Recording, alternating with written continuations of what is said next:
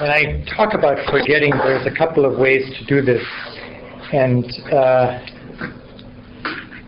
one could look at it from the legal perspective, one could look at it from the cognitive psychology perspective, one could look at it from a sociological perspective. Um, what follows is about 35 minutes or so of um, one view of forgetting and the importance of forgetting. Um, and it's less a academic presentation in the sense of here's the problem, here's the methodology, uh, here is my empirics, um, and here are my R squares, um, and then you uh, have the results, rather than a meditation if you want. So, uh, with your permission, let us uh, try and meditate a little bit about uh, the importance of forgetting. So Stacy Snyder wanted to be a teacher. By spring of 2006, she had completed her coursework and was looking forward to her teacher's certificate. Then from one day to the next, her dream was over. She was summoned by her university administration and told that she would not receive her teacher's certificate. She would not be a teacher she was told, although she had all the credits, passed the exams, and completed practical training, she would not be given her certificate because her behavior was unbecoming of a teacher. Her behavior, a photo showing her with a cap and a cup, captioned Drunken Pirate. Stacy Snyder had put this photo up on her MySpace webpage for her friends to see and perhaps to chuckle. But the university administration found the photo to be inducing minors to consume alcohol and thereby to be inappropriate for a teacher. When Stacy was confronted by the university administration, she considered taking the photo offline. But it was too late. Her photo had been indexed by search engines and crawled by web archivers. As much as Stacy wanted the photo to be forgotten, the internet would not permit that. Remembering instead of forgetting. Remembering. Forgetting. In 2001, Andrew Feldmar, a Canadian psychotherapist living in Vancouver, Canada, wrote an academic article for a journal. In the article, he mentioned that he had taken LSD in the 1960s. In the summer of 2006, like many times before, Andrew Feldmar wanted to cross into the United States to pick up a friend from the Seattle Tacoma International Airport. The immigration officer Googled Feldmar and discovered the academic article from 2001. Because Feldmar had failed to disclose to the immigration officer, although he never denied it, that he had taken drugs 40 years earlier, he was barred from entering the United States forever. Remembering instead of forgetting. Of course, you'd say now, Stacy's and, Sny- uh, Stacy's and Andrew's cases are tragic but at least in part because of their own fault. Had they not put the information online, Stacy would now be a teacher, and Andrew would still be able to enter the United States. Everybody has to decide for him or herself what to put online. What once, to paraphrase Friedrich Dürrenmatt, has been put on the web is no longer forgotten. Really? Do we really know? Every time information about us is being collected, stored, and made accessible? Do you know that for the first decade of its existence, Google stored every single search query request it ever received? It receives about a billion a day. And every single search result you clicked on. Do you know, do you think that people know in the United States that when they fill in the local change of address form at their local post office, that information is not given to the post office, but sent directly to the Direct Marketing Association. Do you know that in most states in the United States and in many nations in Europe, there is no policy to delete DNA information that has been collected from people when they are victims or witnesses of a crime.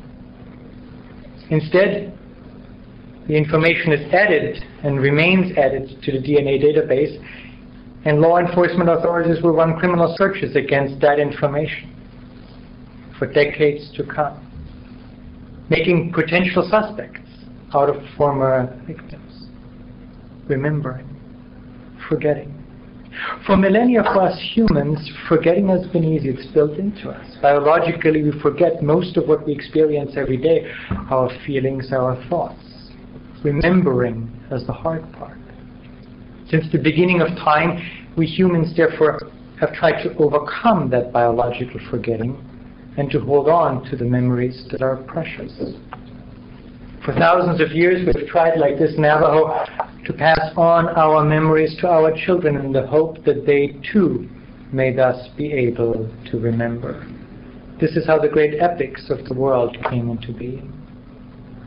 But human memory is not fixed. It changes as we reconstruct our past. Depending on it is not sufficient, at least not when you want to remember something precisely or for a long period of time. Painting is one way of encapsulating visual impressions to create an external, more precise and lasting memory, like this beautiful cave painting from Altamira. Script, originally developed by, would you believe it, accountants, searching for a precise method of remembering, has for millennia been humankind's preferred external memory.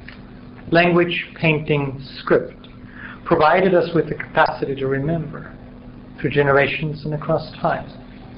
But these tools have not altered the fundamental fact that for us humans, forgetting is easy and remembering is hard, time consuming, and costly. The book did not change that, neither did the phonograph or film. Remembering remained expensive for most human beings and was thus chosen carefully. In other words, forgetting was the default, remembering the exception. This enabled us to deal with time. Through our physiological capacity to forget, we rid ourselves of excess memory. What has been long past fades in our mind. Thus we pay tribute to time and depreciate what is no longer relevant to our present. But because forgetting is biological, it's built into us, we humans never had to cognitively develop a capacity to deliberately forget, to depreciate memories, and to make them fade. We can't force ourselves, ourselves to forget. Today, this is different. Google remembers, Yahoo remembers, Amazon remembers, the Internet Archive remembers, flight reservation systems remember. Flight reservation systems, yes, they do. Even if you did not book the flight, they'll remember you looked at it six months. From biological forgetting, therefore, we have moved to permanent remembering. How did this happen? You know this as much as I do. I don't have to step you through four elements digitization first, advances in storage technology second. Uh, in 1965, Gordon Moore, the Intel engineer, surmised that the density of integrated circuits might double every about two years. Importantly, as you can see here, storage density is tracking the impressive increase in processing power that Gordon Moore first witnessed about four decades ago. But storage alone is not sufficient. The East German Stasi had hundreds of millions of facts in its files and almost a million of its citizens. Yet, with its elaborate systems of pseudonyms and codes and mostly paper-based files, it had difficulties retrieving the information it needed in time. This, too, is different today, as full-text indexing, prohibitively expensive only a few decades ago, is now built into our user experience, so to speak, built into the desktop operating systems as well as built into the search engines we use to travel through the network. Add to this the ability to access information through a global infrastructure. A few minutes are sufficient to disseminate a document even accidentally and have it distributed around the globe. As this page from the Manual of Operating Air Force One. which was made available online accidentally for a few seconds. Once the mistake was realized, it was too late. This, by the way, is how you enter Air Force One, just in case you need to know. Taken together today, this has led to remembering becoming the default and to forgetting the exception. To an extent, this ought to be reason for celebration. Our vast and accessible digital memories offer numerous benefits, from increased accuracy to improved efficiency to the promise to help us transcend human mortality. But at the same token, undoing forgetting has also consequences. Consequences far beyond the narrow confines of efficiency. Two terms characterize, I believe, what truly may be at stake power and time. Power is relative and relational. As information privacy scholars, as like you, have long argued, power over information may translate into power over the individual the information pertains to. If others not only have information about us, but also the capacity to store that information and to keep it accessible long after we ourselves have forgotten about it, that might increase the power differential, the power that they have. And that has the potential to influence how we interact and transact. But power is not only dyadic.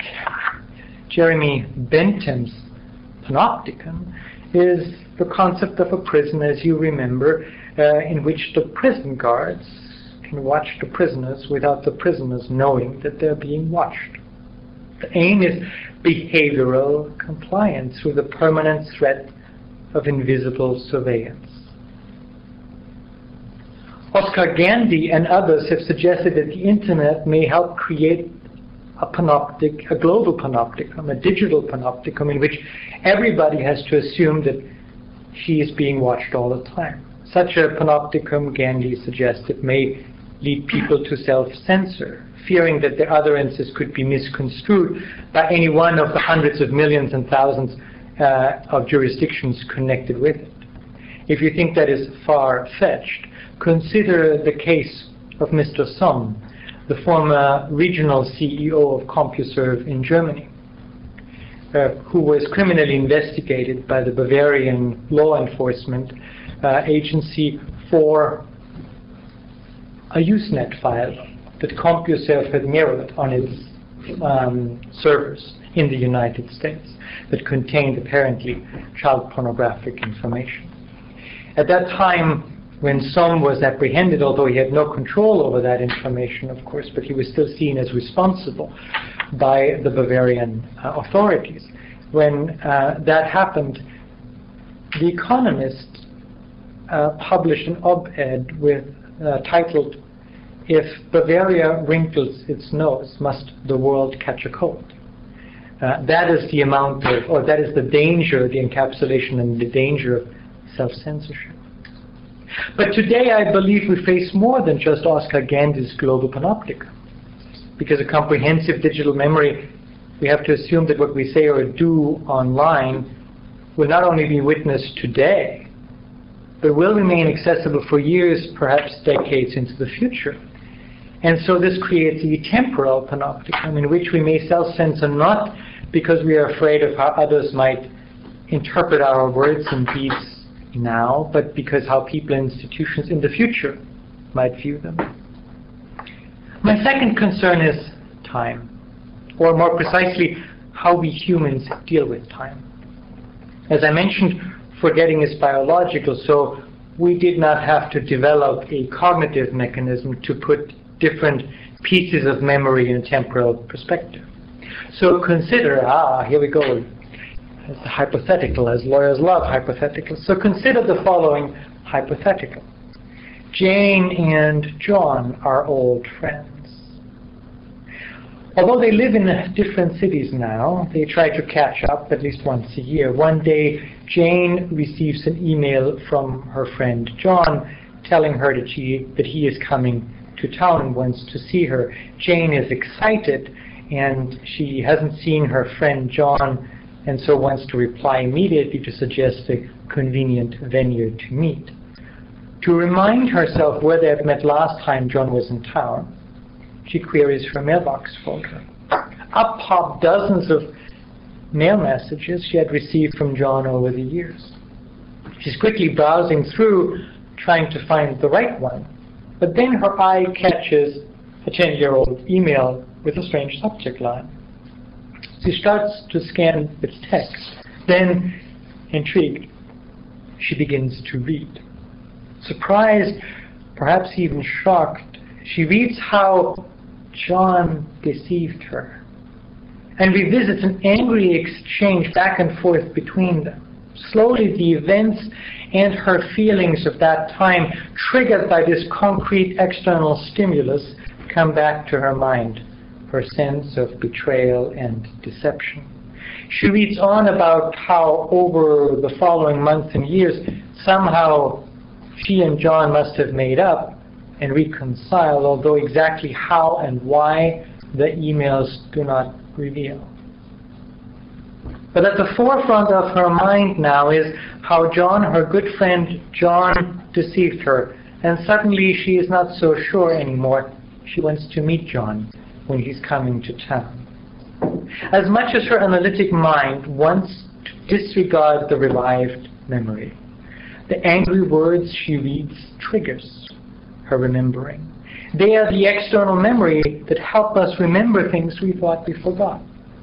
But they also may cloud our ability to evaluate and to decide. Put in more abstract terms, as cognitive psychologists remind us, for us humans it is difficult to realize time as a dimension of change. That may trigger incorrect decision making. In the analog times, that was true too, but the dangers were limited. Our biological forgetting obscured our cognitive difficulties with time. But what when we are not able to forget anymore? We know a little bit about the consequences through studies of less than a handful of human beings who have biological difficulties of forgetting. This is AJ, a woman who has difficulties forgetting. Ask her about a particular day, she's able to tell you when she woke up, who called, and what was running on television for every day 30 years ago. AJ cannot forget. But to her, it is not a blessing, it is a curse. She is haunted by the past so much, in fact, that it limits her ability, she says, to decide in the present. As Argentinian short story writer Jorge Luis Borges writes, perfect memory pushes humans to get lost in detail, with no ability to generalize and to abstract and to evolve. They lose, Borges writes, what makes them truly human, tethered to an ever more detailed past rather than living and acting in the present. This is the fate we may face with comprehensive digital memory. Through perfect digital memory, we also deny each other the capacity to change over time, to evolve, and to grow. Without forgetting, it turns out it is harder for us to forgive. And so, comprehensive digital remembering may turn us into an unforgiving society. But there's another wrinkle to the story. What if what if, frustrated by the shortcomings of our own human recollections, we begin to disregard our human memory of our past and depend on digital memory instead? Does that give those that control digital memory the power to change history? And what guarantees that the memory that we capture in digital artifacts is authentic and complete. These are the threats of shifting the default from forgetting to remembering. So if you have followed me so far, I have achieved about 85% of my mission today. But then, of course, the question is what to do. So there are a number of responses, possible responses to this. One is, of course, a familiar one, namely the idea of privacy rights. The idea is fundamentally simple. By giving each and every individual a right to informational privacy, we empower that person to fight for her rights. Enforcement is beautifully decentralized and delegated. That sounds great.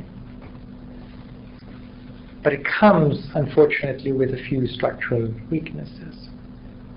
First, in the United States, the enactment of informational privacy, comprehensive informational privacy rights, is politically currently not feasible.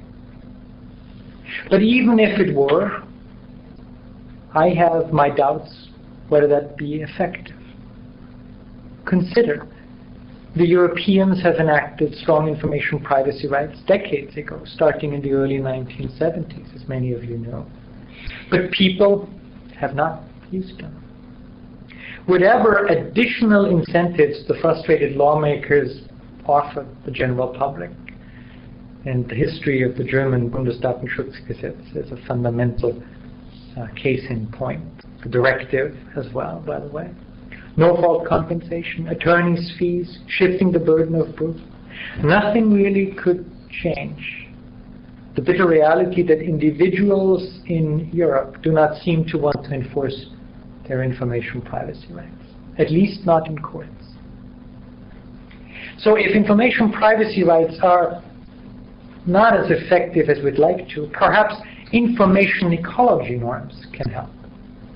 That is the conscious regulatory restriction of what personal information can be stored and for how long.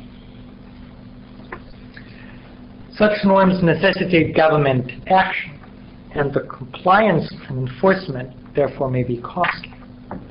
But they have also two advantages over individual privacy rights. First, they do not require individuals to go to court for enforcement. And second, they protect against an unforeseen and uncertain future. An uncertain future. Consider the case of the Dutch Citizen Register. Put in place in the 1930s for a perfectly benign purpose to ensure the administration of Social Security. The register included information about ethnicity and religion. Once the Nazis had occupied the Netherlands, they raided the registry, repurposing the information in it to identify Dutch Jews and to send them to concentration camps. As a result, proportionally speaking, more Dutch Jews were murdered at the hand of the Nazis than those from France, Poland, or even Germany. Even Jewish refugees in the Netherlands fared better because they were not included in the register. It's a horrific lesson. As we cannot foresee our future, and thus how personal information about us will be used, it may be better to store less than more.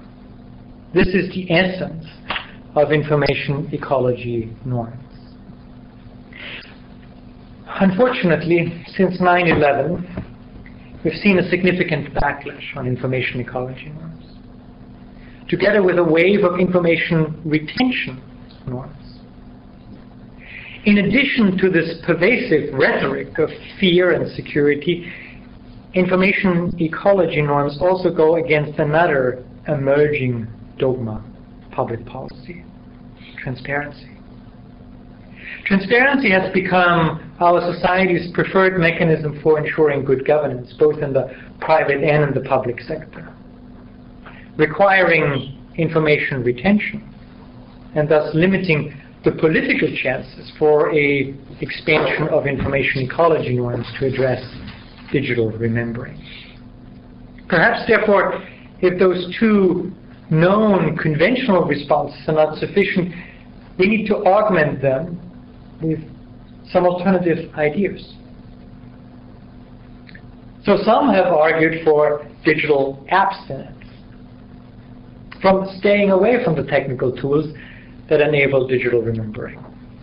Not sharing everything on Facebook, as President Obama reminded us, may certainly reduce the threat of digital remembering. But is it realistic with over 600 million registered users worldwide on social networking sites? Two out of three young Americans, two out of three young Americans are contributing to the sharing of information by uploading their own content. Is it realistic that they should stop doing that? So another option is the exact opposite of digital abstinence. The idea of full contextualization or to store digitally as much information as possible. That might sound odd at first, but here's the argument. Perhaps the problem with digital memory is that it does not capture enough of an event in the past to let us relive it accurately enough. If we only could store everything about an experience or an event in the past, including all of the context, we could avoid the negative side effects of digital memory. In essence, it would help us regain our ability to think in time because we could beam us back in time. At its core, this is David Brin's proposal of a transparent society. But will full contextualization ever be technically feasible? and if it will, how is it going to actually address the challenge of digital memory? Do we really have the time available to relive all of our past again and again, only to grasp what experiences are no longer relevant for us today? That strikes me as odd. Now, a further alternative is to hope for the cognitive adjustment of our society. That is to hope that over time we'll learn to devalue older information and to live in a world of the omnipresent past. Not society has to change or its laws, but our individual processing of information and its evaluation. That sounds right, and when I went into this research, that was my preferred solution. I thought that would solve our problem. Unfortunately, cognitive psychologists are quite skeptical of our human ability to force a change in how we evaluate and process information, particularly when they are distant memories that we suddenly recall through an external stimulus of digital storage. They suggest that it may take us quite a long time to change the way we assess information, to modify what we have been doing for ages. And what would be the appropriate mechanism to effectuate such change? I hope this works, but I don't want to hold my breath. So a different idea is not to change humans, but to change technology. Lawrence Lessig has proposed, as, as a number of others, to use technology to change behavior. We could create, he suggests, a quasi-property right to personal information, something like privacy copyright and build that into our technology so that the technology would ensure that only those can process my personal information who I have committed to do so. In short, the suggestion is to create a global digital rights management system to protect privacy. But do we really need to create a global technology infrastructure that watches every hour moves to ensure that nobody abuses somebody else's personal information? Would we not thereby create a perfect surveillance system to ensure privacy? That strikes me as slightly unorthodox. In order for that to not defeat its very purpose, we would have to build privacy very deeply into the infrastructure. A number of research um, results quite recently at Stanford, the University of Washington, and, and Princeton have pointed in the right direction. But a lot of structural, fundamental hurdles remain for privacy DRM to actually work. So I presented you six possible approaches to deal with the challenge posed by digital remembering. Privacy rights and information ecology employ legal norms to tackle the challenge. Digital abstinence and cognitive adjustment hope that this could be achieved on a individual level, while privacy DRM and full contextualization mainly rests on the hope of a technological breakthrough. The three on the left target the power aspect of remembering. The three on the right are addressing the time challenge, or more addressing the time challenge of digital remembering. None of these, as you can tell, offers a silver bullet, although each one of them is helpful in their own unique way, in its own unique way. Hence, we may need to mix and to combine the six, and perhaps even to add something else. Something else. We're about 98% done, and I have only my two cents to add. My two cents are that I advocate the revival of forgetting. That is to establish individual, societal, legal, and technical mechanisms that ease the forgetting in the digital age. And that make remembering just a bit more strenuous. Not by much. I do not want to overly burden remembering, but just enough to shift the incentives of forgetting and remembering back to what we humans are used to. So, if we want to reintroduce forgetting, how would we go about doing that? One version of this could be called expiration dates for information. It would simply imply that whenever we want to store information, we would not only be prompted to enter name and location of the file, but also a date until which we want that information to be stored. Once that date has been reached, the information would be deleted from our systems. Of course, we could choose the expiration dates at will and change it any time. Please understand. Please understand. The core of my proposal is not the automatic deletion of information or the technical infrastructure to ensure compliance. This is not privacy DRM through the back door. The core of my proposal is prompting for expiration dates will remind us humans again and again that most information is not timeless, but it's linked to a specific context and a specific situation. That it loses its value as time passes. And so expiration dates may offer a meaningful way to link digital memory back with time and implement a temporal dimension into digital memory.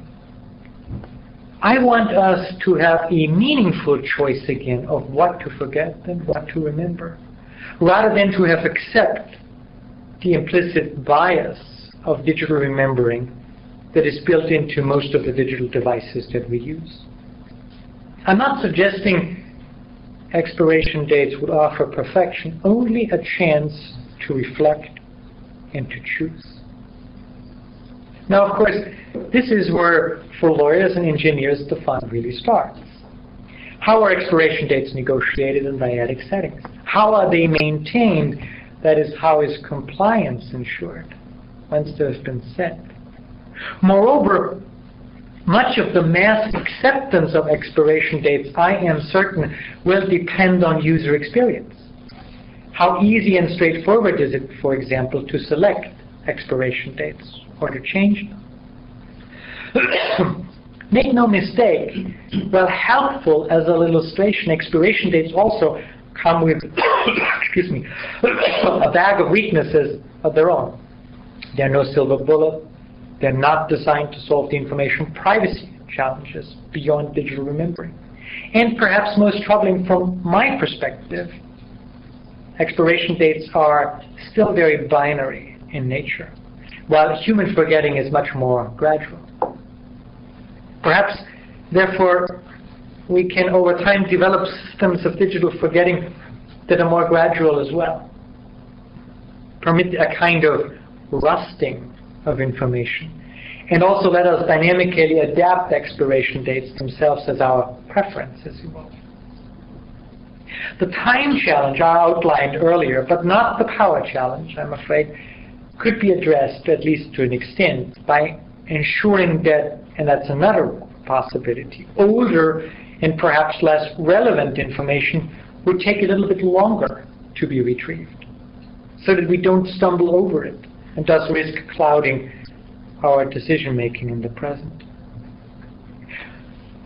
Remember the shoebox in the attic. You still have the shoeboxes and the pictures and letters in them. And if you want to spend time with them, you can go up in the attic and open the box and look at them, although some of the letters and some of the photographs may have faded over time. But retrieving that information takes just a little bit more effort, more time, and thereby makes forgetting the default and remembering, including accessing information, the exception. That little bit of extra effort is what may help us stay focused on the present. There are many variants of digital forgetting, of reviving digital forgetting. But whatever version one can come up with, I believe two features are common or ought to be common to all. First is that we need to change the default from remembering back to forgetting. Forgetting can be slow, can be gradual, can be reconsidered. But it needs to empower users to set forgetting and as they desire. The second is that digital forgetting offers us a meaningful possibility to link temporal dimension with the information we commit to digital stories, so that it lets us reflect on the temporal nature of information and to choose.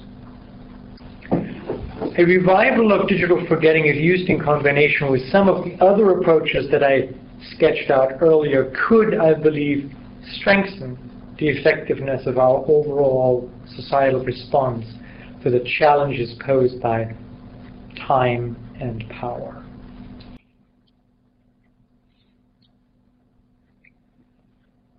Forgetting, remembering. Since the beginning of time, forgetting has been easy for us and remembering hard.